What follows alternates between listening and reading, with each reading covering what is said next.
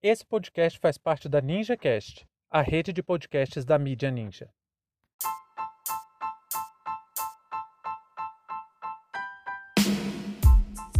Renan Jair ganha carro de presente e consegue descontão para a empresa de mármore e granito. Sejam bem-vindos e bem-vindas ao seu plantão informativo com análise e opiniões a partir de uma perspectiva histórica.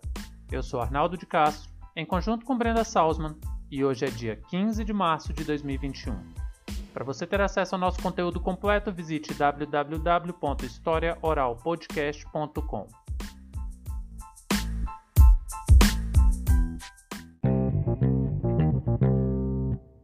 Renan Jair, o filho 04 do presidente da República, ganhou de presente um carro elétrico no valor de 90 mil reais.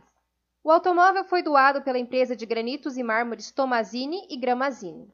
Além do carro, outros presentes foram dados ao 04, como as placas utilizadas para a decoração do escritório da produtora de eventos Bolsonaro Júnior, no Mané Garrincha. A Gramazini conseguiu diversas facilidades após Renan Jair atuar como lobista da empresa. Somente em 2021 foram aprovados 15 requerimentos para mineração e desde 2019 a empresa conseguiu o benefício de 75% de desconto no imposto de renda. A ironia do destino é cruel.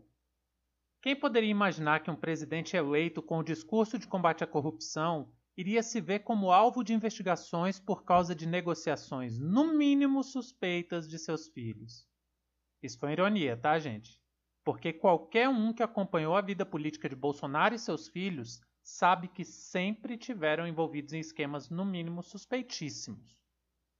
E pensar que a imprensa passou 16 anos revirando a vida dos filhos do Lula em busca de qualquer coisa que pudesse ser usada para incriminar o presidente. O desespero desse povo só não é uma piada porque esse tipo de jornalista tem destruído cada dia mais o país. Ficam perseguindo, assediando, devassando a vida de um inocente e de seus familiares, enquanto tem uma família criminosa instalada no centro do poder, prontinha para ser investigada. E aí o que eu acho mais legal, que é muita ironia do destino, é essa família ser tudo que sempre acusaram Lula e seus filhos. Basta pensar algumas fake news como Lulinha dono da Ferrari de ouro, aí tem outra que eu gosto muito, que é o Lulinha dono da Friboi. Essa é muito boa, porque quem recebeu dinheiro de frigorífico na conta pessoal foi Eduardo Bolsonaro e o próprio Bolsonaro, 200 mil reais cada um.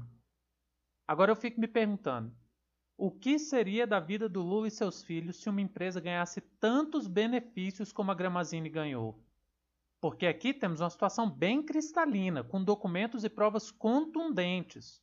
O filho do presidente ganha um carro elétrico, ganhou, gente, ganhou doação, ganhou de presente de uma empresa particular. E essa mesma empresa logo depois consegue reuniões com alto escalão do governo, mais precisamente com o ministro do Desenvolvimento, Rogério Marinho. Aí somente em 2021, vejam bem, estamos no terceiro mês do ano, e somente em 2021 a Agência Nacional de Mineração concedeu 15 autorizações para estudar novas áreas de mineração para essa empresa. Para piorar, a Gramazine conseguiu desde 2019 um benefício de 75% de desconto no pagamento do imposto de renda e esse benefício vai até 2028. E ainda tem um bando de trouxa falando da lei do Adnet. Eu não sei como alguém consegue, a essa altura do campeonato, se prestar o papel de idiota para defender o presidente e sua família. Toda semana tem uma diferente dele e dos filhos.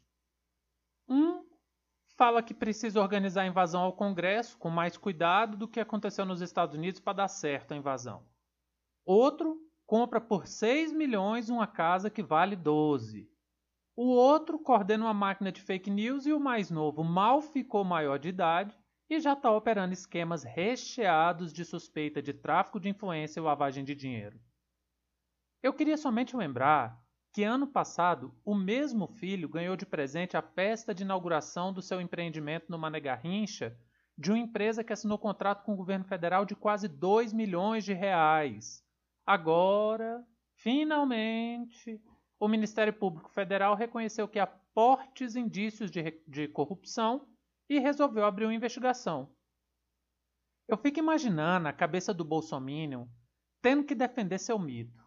Deve ser terrível passar anos acusando sem prova uma pessoa, aí votem um cara mais sujo que puleiro de galinha e ver tudo que sempre odiou acontecer no governo que ajudou a eleger. O que me deixa mais espantado mesmo não é nem a massa idiotizada que finge não ver essas coisas e continua com a defesa irracional. Esses zumbis aí ignoram qualquer coisa para defender a imagem do racismo, do fascismo e do capitalismo que o seu corrupto de estimação representa. Mas as instituições, os órgãos de fiscalização e controle, esses estão cada dia mais se afundando por não cumprir seu papel. Imagina só se Sérgio Moro tivesse em mãos um filho do Lula ganhando carro de empresa que foi beneficiada pelo governo. Todas as provas que a Lava Jato sempre procurou contra Lula estão aí bem na cara para acusar o Bolsonaro e seus filhos. Estão com medo? Bom, eu não acredito nisso. O que eu acredito é que há uma forte conivência, isso sim. A impunidade é o maior presente do corrupto. E é isso que estamos vendo. Como Renan Jair recebeu presentes de empresas no ano passado e isso não deu nada, ele apenas mantém a mesma prática, porque sabe que não vai dar nada. Pode continuar operando seu esqueminha que ninguém vai fazer nada. Bom, pelo menos é nisso que ele acredita. E enquanto empresas pagam presentinhos em troca de facilidades e redução de impostos, o povo se afunda na miséria, no empobrecimento e na morte.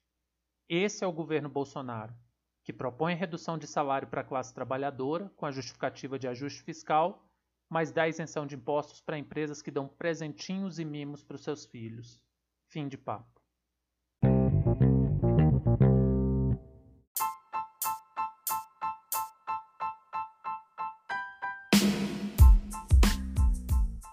Entre tantos fatos que nos cercam e com a velocidade de informações a que estamos submetidos, essa foi nossa escolha para o destaque de hoje você quiser participar do nosso financiamento coletivo, acesse catarse.me história. Muito obrigado a você por prestigiar nosso trabalho e até a próxima.